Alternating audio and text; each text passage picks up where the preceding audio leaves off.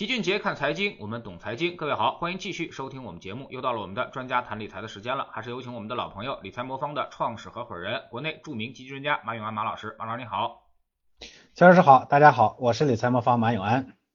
嗯。马老师，最近这个行情啊，好像并不太稳定啊。那么我们发现，这个之前的热点现在是越来越少啊，包括新能源，包括这个光伏，也包括芯片啊。那么这些之前还涨得不错的东西啊，那么现在都开始跌下来。现在好像市场中唯一的热点就剩下这个周期啊，像煤炭、有色、钢铁这样的东西了啊。那么呃，为什么会现在这个市场会表现出这样啊？那您给我们站在一个这个大的方面来给我们分析一下现在的市场行情吧。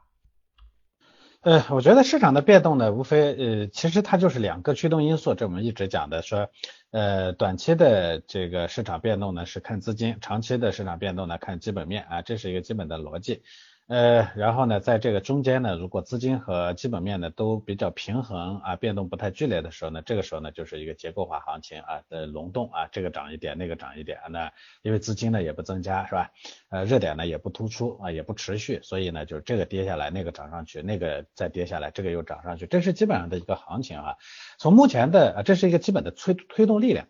那从目前的情况来说呢，从基本面的角度来说，这呢其实是影响最近市场一个最大的因素，因为大家都知道那个呃我们在啊疫情开始前的一九年，当时呢我们的经济呢已经在下滑通道中，当时我们的 GDP 增速呢实际上呢已经已经快要破六了啊，曾经破过六啊，这个也在奔着奔着五的这个方向去。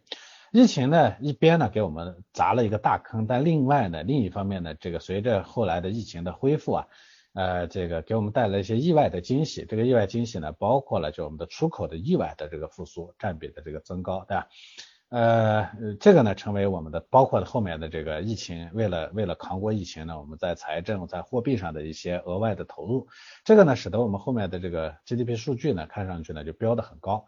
那目前呢，呃，在前半年的时候呢，我们的这个 GDP 增速呢，其实已经逐步的开始回到一九年那个轨道上来。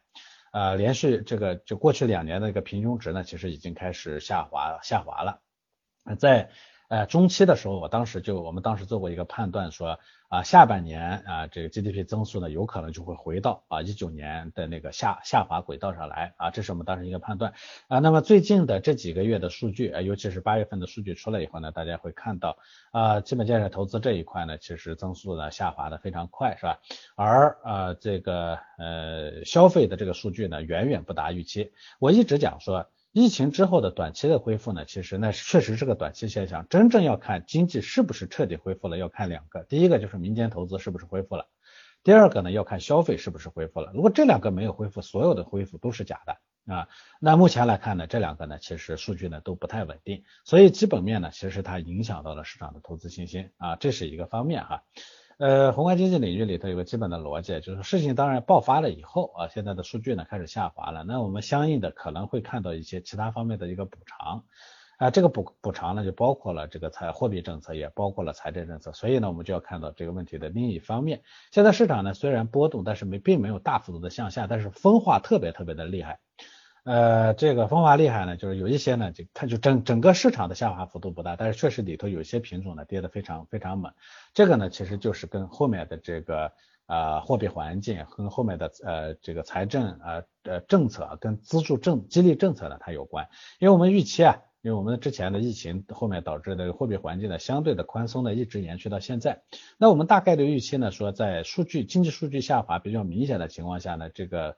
货币呢，说像早期预期的那样大幅收紧，这个可能现在是不存在的。但是想进一步大幅的放宽也很难啊，这是啊一个。那么真正的能动动力气的，可能就是财政支出呢。财政就是像我们前一段时间呃咱们的这个呃分管呃分管经济的总理所说的是吧？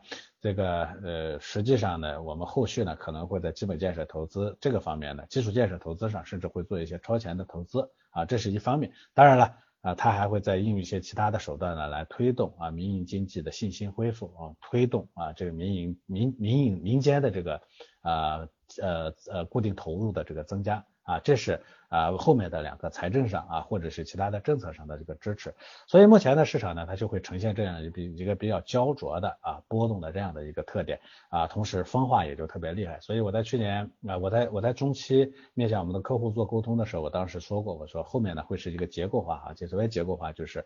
啊，短期里头不会见到大的机会，但我们也会在里头呢见到部分的局部性的机会。但是局部的机会意味着局部的风险啊，有人涨就一定有人接，跌的很厉害，这是之前的一个基本的情况。哎，这是市场的一个环境。但是我要特别说啊，说这种市场呢，对我们的很多投资者的杀伤是非常大的。正如前面齐老师说的。那以前呢，其实涨得特别猛的很多呢，其实都已经掉到沟里头去了，是吧？呃，哑火不光哑火，其实呢跌幅呢特别厉害。而我们的很多投资者呢，其实永远都在追热点、追高点。那这个呢，就导致我们大量的客户呢，其实资金呢，呃，就是人家总体上看上去呢，这个杀伤不大，的起起伏伏，这个市场的就总体的市场呢还比较稳定。但是我们的很多客户啊，已经跌得非常厉害了。我前面呢做了一个大致的客户调研，呃，很多做股票的客户呢，大概。在今年的一二月份的时候，就二零二零二零二一年的一二月份的时候呢，资产量呢是就是就到了一个高点。目前呢，平均大概就之前挣的钱啊，平均大概跌掉了百分之四十到百分之五十。有一部分呢，用了那个融资融券的这种方式借了钱来做杠杆的，基本上就已经已经回到呃一夜回到解放前了，所有前面挣的钱都已经已经没了。所以我总结说啊，目前的这个市场环境啊，它是经济下滑加。啊，这个后面的激励政策还没有出来出来之前，这样的一个时间的一个特殊的产物，所以结构化啊，这个市场呢，呃，不会大，不会有有总体的上涨，但也不会有特别大的总体的下跌，但是在里头呢，这个此消彼长的这个过程可能会经历一段时间。而从投资的角度来说呢，我去年年底或者今年年初的时候，我就跟大家讲，我说前面呢靠自己在资本市场里头，呃。呃，拼胆子得来的那钱，赶紧放到配置上去啊，不要再在里头放了啊。为啥呢？就是我说，你要再放在里头，可能就会把前面的这个，哎，靠运气挣来的钱呢，又在又会靠这个实力把它亏回去啊。这是我当时提到的，所以现在这个阶段呢，就是配置就是非常重要的，就是配置优先的时候了，嗯。那么其实很多人也在提醒我们啊，就是说现在的投资渠道已经逐渐的在收窄了啊。那么楼市呢，这个大势已去啊。那么老百姓原来最习惯于投资的就是楼市啊。那么现在呢，可能呃机会越来越少啊。那马老师，您认为下一个时代会不会是一个股权的时代？也就是说，楼市那些投资资金会不会逐渐的转到股市当中啊？那么现在也是我们对于未来长期行情的一个一个预期啊。马老师怎么看？哎，这正好其实就是前面讲了这个短期的市场环境，讲了短期的这个压力。但为什么我要让大家在这个时候呢，要坚定的进入这个市场，要用配置的方式进入这个市场？这源于我们对呃长期这个市场的一个信心。这个信心呢，它不是来虚的。钱呢，这个东西它总归要有去处，大家一定要理解这一点啊。你还不能说我钱呢，这个别的地方出来了，我就把它压在床底下，没有人这么干，对吧？呃，或者说大部分人至少不会这么干，除了葛朗台是吧？钱呢，它总归要有去去处。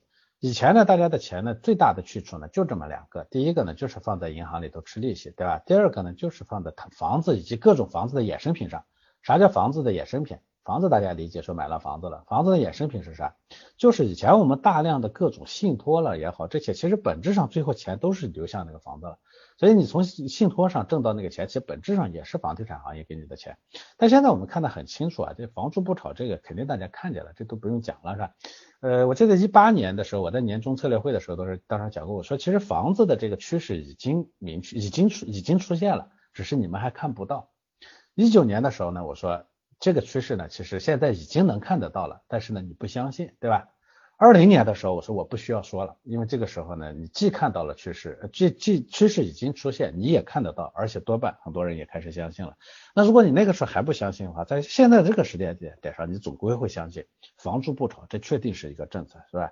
所以呢，这个最大的资金池它融不到资金了，那钱就得出来。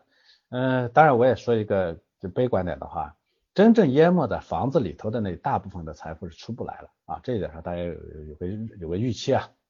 那但是呢，新的资金我还是要有新的这个池子呢去替代，对吧？所以呢，股市它不是好选择，它是不得不做的选择，你没得选，你只能去这地方。那就进入这个市场呢，它就有两种方式，一种呢就是我主动的开始拥抱这个变动，一种呢是我最后被动的被拖到这个变动里头去，就像当年房地产时代一样，有些人呢主动的去寻找机会，他积极的拥抱房地产这个行业，所以买房子、调房子、换房子等等，对吧？有些人呢被迫的拖进了这个市场，到后期的时候不得不啊，因为居住的需求进入这个市场，那后当然后者呢其实就跟前者呢就产生，他做同样工作的人。做了这两个选择的，回回头你看你的家庭啊，你的生活完全不一样，对吧？所以这就是啊，这个股市呢，我说了，它的在未来的它的价值就是不得不做的一个选择。那同样从政府的角度来说，这件事情它也看得很明显，对吧？所以你看我们在加快金融市场的开放，我们在设立北交所，我们在推行注册制等等等等，这个都表明国家呢，它肯定要蓄一个新的池子，让大家把钱放进去。钱就是水，一个池子不行，它就必须得往另一个池子里头容纳。否则的话，那就会出问题，是吧？呃，所以资本市场呢，它就要吸纳原来每年吸纳到房地产上的资金的，比如说几千亿的这个投资金资金额，它会不停的会会进去，对吧？合同制的时候呢，A 股呢这个竞争不强，大家都是一潭死水，是吧？上证指数呢，二零一零年三千点，二零二零年还是三千点，对吧？但是注册制、退市制度这些，呃，越来越完善啊。嗯，这个公司上市的门槛呢又变低了，所以是吧？它给企业呢要做融资，对吧？所以扩大规模呢，它也成了一个基本的模式了，就是整个资本市场一定未来规模会扩大啊，不赚钱的劣质的公司呢会加快淘汰啊，去其糟粕，取其精华。这样的话呢，我们的市场肯定未来的活力它会它会逐步的增加，所以这是趋势。我反复讲跟大家讲趋势，嗯，这个你你愿意接受你也得接受，你不愿意接受你也得接受。与其被动的被拖进去，你还不如主动的去去去拥抱。那所以同样的方式，有些人他就觉得，那既然拥抱，我就冲进去。那冲进去，就所谓的拥抱是选择合适于自己的方式，对吧？嗯，房子的黄金时代过去了，固定收益的黄金时代也过去了，浮动收益的时代呢，他肯定要选择一个合适的方式，对吧？呃，所以我一直讲说，呃，找个能投资 A 股、风险又比较低的地方，能稳定的在里头待着啊，然后呢，享受这个趋势自然增长的结果。啊，就一直我原来给大家讲过那个电梯的故事，对吧？你这个电梯会从一楼长走到九楼啊，你在里头用什么样的姿势不重要啊，其实最最好的方式就是在里头稳稳的找个墙角站站着，是吧？那有的人呢在里头拿大顶，有的人在里头这个这个这个念经，是吧？最后呢上到九楼了，他他他念经的也好，是拿大顶的也好，最终呢其实都是无用功。站在这个方老老实实站着，也自然会从一楼到九楼，这就是趋势给我们的机会。所以您说资金会不会去？那当然会去，我觉得这没得选。而且最近这个情况也特别普遍。我记得我之前呢做过一期节目呢，说到我说很多呃，就当时我们的主持人问我说，呃，这个最近的市场的这个呃这个新开户保证金数量在增加，钱从哪里来？我说我猜呀，多半是从房地产以及各种固定收益信托上来的钱。结果这个节目播完以后，有很多人在给我私信，说我确实都是这种情况。原来房子里头的钱卖掉一套，我就进一部分；卖掉一套，我就进一部分。所以这叫趋势。而那些人其实是掌握了趋势的早期的信号的那一部分人，就跟当年九八年房这个房改以后的第一时间去买房子那些人是一个道理啊。嗯，那么我们发现啊，这个整个市场也发现了一定的变化啊，也就是说我们的机构化时代是逐渐的在增加了，包括我们的公募基金的增长量也现在是二十三万亿啊，那么未来可能还会膨胀啊，那么我估计五六年之后可能到五六十万亿啊，可能都是很有可能的啊，那么这个机构化时代会给我们整个市场带来什么呢？呃，机构化时代呢，它最大的特点呢，第一呢，市场会变得越来越稳定啊，这散户呢，它有个特点就是一窝蜂。啊，所以永远呢不会驱动一个启动一个时代，就是我就说散户呢不会成为一个行情的点火者，但是他他能把这个火呢烧的让你让你控制不住啊，所以这是散户时代的特征。而机构特征呢，它基本上因为它的决策呢相对会比较理性，所以它首先呢市场的这种暴涨暴跌呢会比较稳定啊，所以一般的属于一个长牛的市场，基本上都是机构为主的市场。呃，第一点，第二点呢，它会更有效。所谓有效呢，就是以前散户的时候，这个股票好也罢，坏也罢，反正只要是个股票，总有人炒啊。就像咱们这个一五年的那个市场到后期阶段的时候，什么股票改个名字是吧？一个乱七八糟什么企业改个 P to P，然后呢，这企业呢就一下子暴涨，对吧？你是开玩笑，我原来一直跟大家说的，这个文章和马伊琍离婚了，那个伊利股份涨停了，类似于这种笑话。这在散户市场里头是常见的，但是在机构市场里头这种情况呢，可能就会就会少一些。那就意味着强者恒强，弱者越恒这个弱者啊恒弱。啊，原来呢做散户的时候，你要是一个股票买错了还死抱了，最终肯定有人那那那不开眼的，总会把它再炒回来，对吧？但是机构时代那可不一定，这东西如果真不值钱，它就是没人炒，一直就变得满地都是仙股。因为香港市场它就这样，对吧？那仙股一大堆，没有人因为它便宜就会去买它，对吧？所以呢，市场的这个分化会越来越剧烈啊，就好的好，差的差。呃，这个我估计是未来的一个市场的一个常态啊。嗯，现在还有一个问题啊，就是说现在公募基金啊，那么能投 A 股啊，但是呢，A 股也分大盘、中盘、小盘啊，同样的每只基金也有不同的风格。最近呢，我们看到是小盘价值啊、中盘价值和大盘价值都在上涨，而这个成长呢开始出现了一定的一个变化啊。那么理财魔方，你们也是做资产配置的，你们会考虑到这种价值和成长，包括大中小盘的这些呃风格上的一些配置的一些变化吗？呃，我们首先要同认同说这个市场会有各种风格的变化，这确实市场经常会发生的啊。一段时间里头，按规模来说呢，大盘涨得好；一段时间呢，小盘涨得好。按风格的角度来说呢，一般一段时间大家都去盯这个价值，一段时间呢，大家可能会去盯成长。所以这个呢东西是在变的。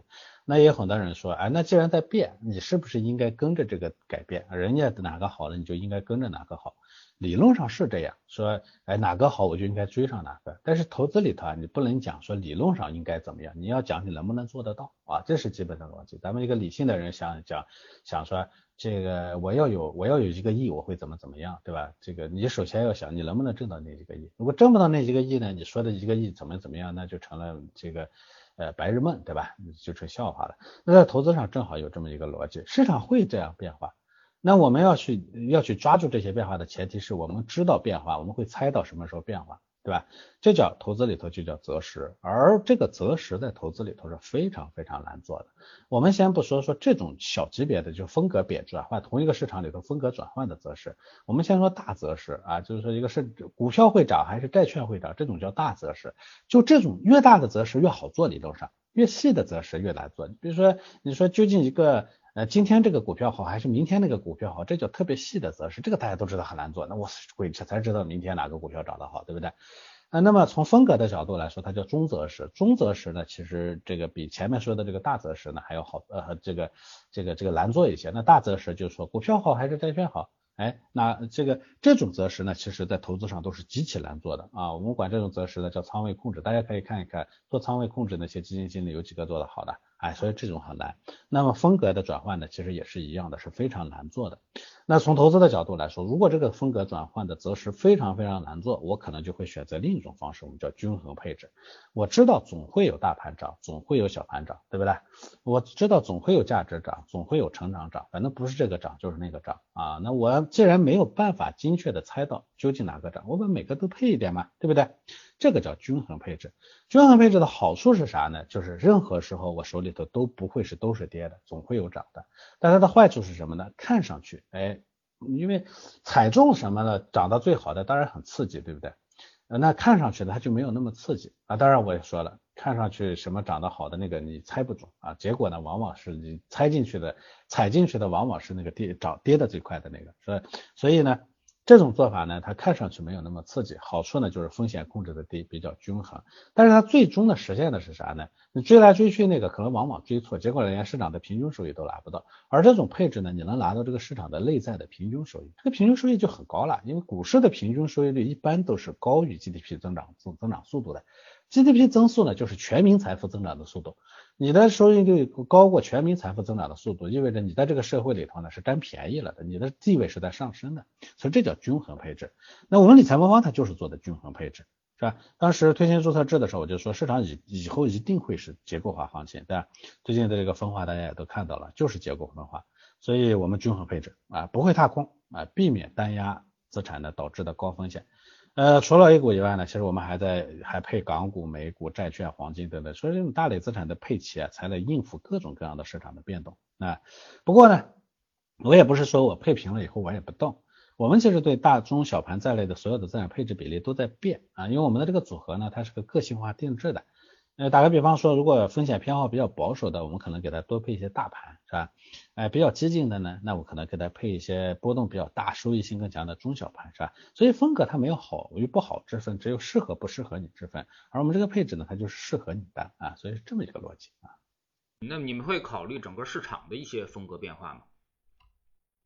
呃，您说的整个市场的风格变化是说这个大类资产之间的这种风格的变动是吧？呃，不是，就是整个市场呃权益资产啊，比如说成长到价值，价值到成长，又或者是大盘到小盘啊，你们会考虑在市场的这些风格切换之间，因为有的时候呢，这个风格切换大概也是有迹可循的啊，大概三年到三年半一个周期，然后有的时候再加上周期呃逆周期和顺周期的影响啊，那么可能也会让市场有一个明显的。偏向一个这个这个这个成长还是价值这么一个一个区间啊，你们会在这个呃明显的这个区间之内会做一些超配或者一些调整吗？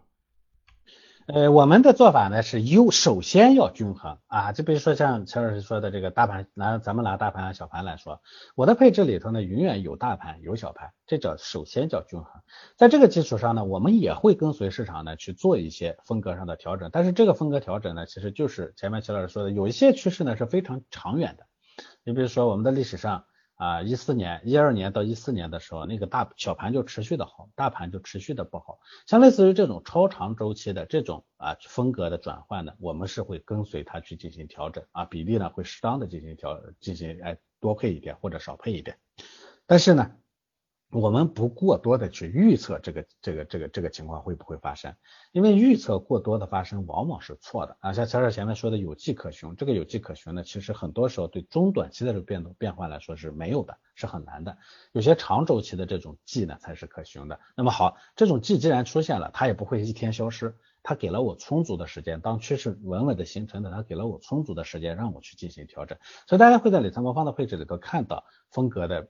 风格的转换，有时候你看大盘的比例会上升一点，有时候小盘的比例会上升一点，对吧？这种呢是会有的，但是我们不特别的依赖于这一点，还是这个意思。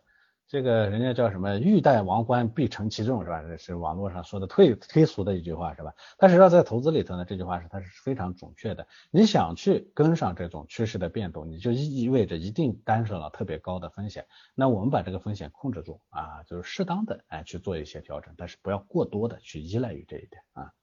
嗯，您总是强调可以把家里的大钱放到这个资产配置上来啊，那么但是呢，我们发现就是权益类市场毕竟是在波动的，而且可能。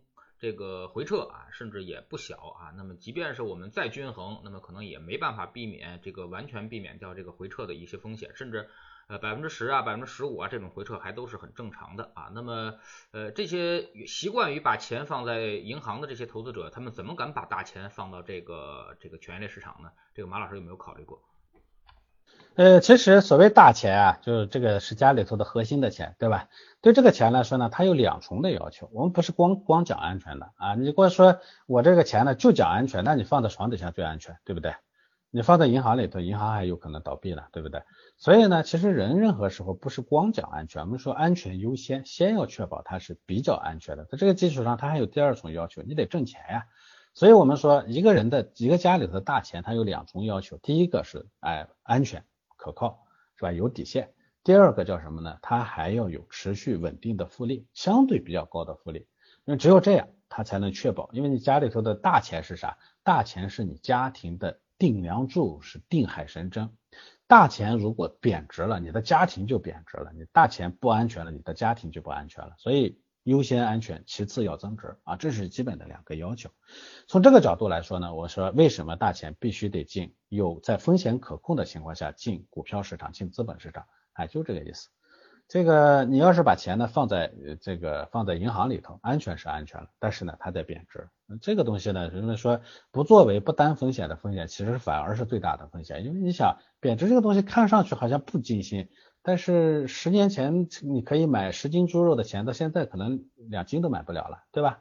这就是这就是拿猪肉来说，那你的钱都贬到了百分之八十的价成本了。那你再拿房子来说，是吧？十年前、二十年前房子什么价格？现在什么价格？钱还是那几几几分钱，最终呢，它实际产生的价结果啊不得了的，因为贬值这个过程它是标准的复利，它是每时每刻、每天每每分它都在都都在发生，你一点都挡不了的。所以我说两层。不容失误，要有底线，但是呢，又要保证它的这个哎不被时代所落下的一个合理的收益率。那你说钱放在银行里头，嗯，大家原来都是习惯放银行里头，是因为还有一部分钱，大量的钱放在房子上了。银行那部分钱是小钱，放在房子上才是大钱。房子那块钱可在稳稳的增值，对不对？这是家里头你能猛做钓钓鱼钓鱼台的关键。现在房子那块钱呢，增增值就别想了，你能不能出来还是两说着呢，对不对？这时候呢，你再把钱都放在银行里头，你试试看你能不能坐得住。所以我首先不是说这个大家呢要主动的往外边外面去去去去放。我的意思是说，这个事情咱们没办法，咱们必须得进啊，不进啊就是退啊，所以这是第一点。那么从第二个角度来说呢，那既然想要获取一个跟得上市场的这个平均收益率的这样的一个收益，那你就必须得担一点风险。从呃这个这个是个就是我还是回到前面那个话，这就叫必要欲戴王冠必承其重，对吧？那你必须得担一点风险，但是这个风险它不是无限的风险。好多人呢一说说反正要进没办法，我那我进股市，进股市这个风险叫无限的风险，人都是有数的，无限的风险最终就是就是崩溃。所以我们一直讲说，一个人其实有他的风险承受能力，你不是说你一点风险担不了，每个人都能担一点风险。有的人呢能担亏个百分之五没关系，有的人呢担个百分之十没关系，有的人百分之十五他也觉得没关系，对不对？就是什么情况下你能担得住，让自己觉得哎没有那么的难受，还 OK 的这种程度。这个风险你必须得担啊，这其实是我们的一个基本的呃基本的逻辑。呃，当然你说确实有人就是极度厌恶风险，就是一点亏损都不能承承承，那你确实，那你还放在银行里头也是可以的，对吧？呃，百分之四的收益率呢，跑不过，跑不过，跑不过呗，对不对？那他好过让自己寝食难安，对不对？所以我们呢啊，这把这个收益率呢要做到平均收益，我们要把风险呢控制的让每个人呢适当的哎舒适一点。啊，这样的话呢，最终你会发现我的组合呢是盈利盈利比率呢是很高的，盈利的数据呢其实也不算差。像我们理财魔方大概到现在呢六年，对吧？呃，过去这些年里头呢，一七年大概这个呃呃一七年呢大概九九九点几的收益，一八年呢是这个。亏了百分之一点一八啊，一九年的十六点三，二零年的百分之七点几啊，到今年到现在大概也百分之九左右了，所以这就是一个非常稳定的收益。这个收益率干不过你的银行理财吗？干不过你的这个银行存款吗？它很可能也干过你的这个自己做的基金投资，就算是干不过，我这上面因为这种稳定性，所以大家都放的是主要的钱，这就叫大钱，大钱放在里头了，它自然是不一样，就是非常简单。呃，去年白酒涨得很猛。假如你有一百万，你说你去买白酒，一百万你敢都买吗？肯定不敢。拿个两三万去买白酒，你就算是翻了个番，也就两三万的收益，对不对？但是理财魔方呢，我最大回撤不超过百分之十五，所以很多人他其实百分之七八十的钱都在我这上面。我挣盈利概率又高，一百万你买我们的智能组合，就算是按照去年七点八八的年收益率，那你最终呢挣的也是八万块钱，对不对？是八万块多还是二到三万多？那显然是八万多嘛，对不对？所以我跟很多人都讲，不要去看那些你拿不到的收益啊，收益率那个这个东西没跟你没有关系。所谓拿不到，就第一波动太大，你待不住，你只在里头吃一小段，就像那个当年那个招商白酒。他基金经理讲的，他的收基金的收益率当年百分之百，但是呢，他投资者平均的里头呢，只挣了百分之九，啊，就是他待不住，只吃了那一小段。另外呢，就是你不敢把主要的钱放进去，就算是挣了钱了，他也是挣的是小钱儿啊，收益率跟你没关系。你付钱的时候，人家银行商店不认收益率的。你说对不起，我今天买个买个电视，咱们来付个五个点的收益率，银行认吗？啊，商店认吗？肯定不认啊，对不对？你是付出的是钱呀，钱是什么？钱是你的投进去的钱乘以那个收益率，那才是你挣的钱。如果那个收益率呢，根本就不可能让你把主要的钱投进去，你本金就很少，那个收益率高又跟你有什么关系？况且再说一遍，收益率高，你在里头根本就待不住，不要试图挑战自己的人性。所以这是基本的逻辑。这种情况下呢，我觉得放大钱就是一个必然的一个结果啊。所以再总结，这个进这个市场咱们没得选，主动也好，被动也好，你必须得进去。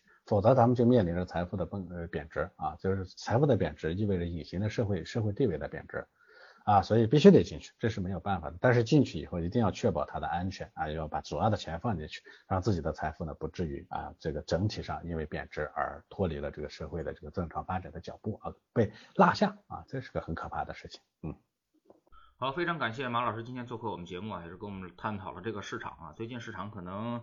呃，比较疲弱啊，大家都没什么信心了啊。那么我们也是需要给大家一些信心啊。那么今年我们从第一天啊就开始说，今年是一个防守之年，我们只要做到今年不赔钱啊，或者是少赔钱啊，就已经达到目的了。那么明年啊，经过我们一年的调整之后，明年其实我们觉得市场是大有可为的啊，那么经济周期呢也会重新的开始呃出现适应这个市场的一个情况，所以说呢我们呃还是要像马老师所说的啊，那么坚持我们的资产配置啊，坚持做我们的组合啊，坚持这个在市场里面啊，那么等待这个市场出现呃这个这个上涨的时候啊，我们可以这个在一段行情之内啊，那么赚到我们的这个应有的一个收益。非常感谢马老师，再见。好的，再见。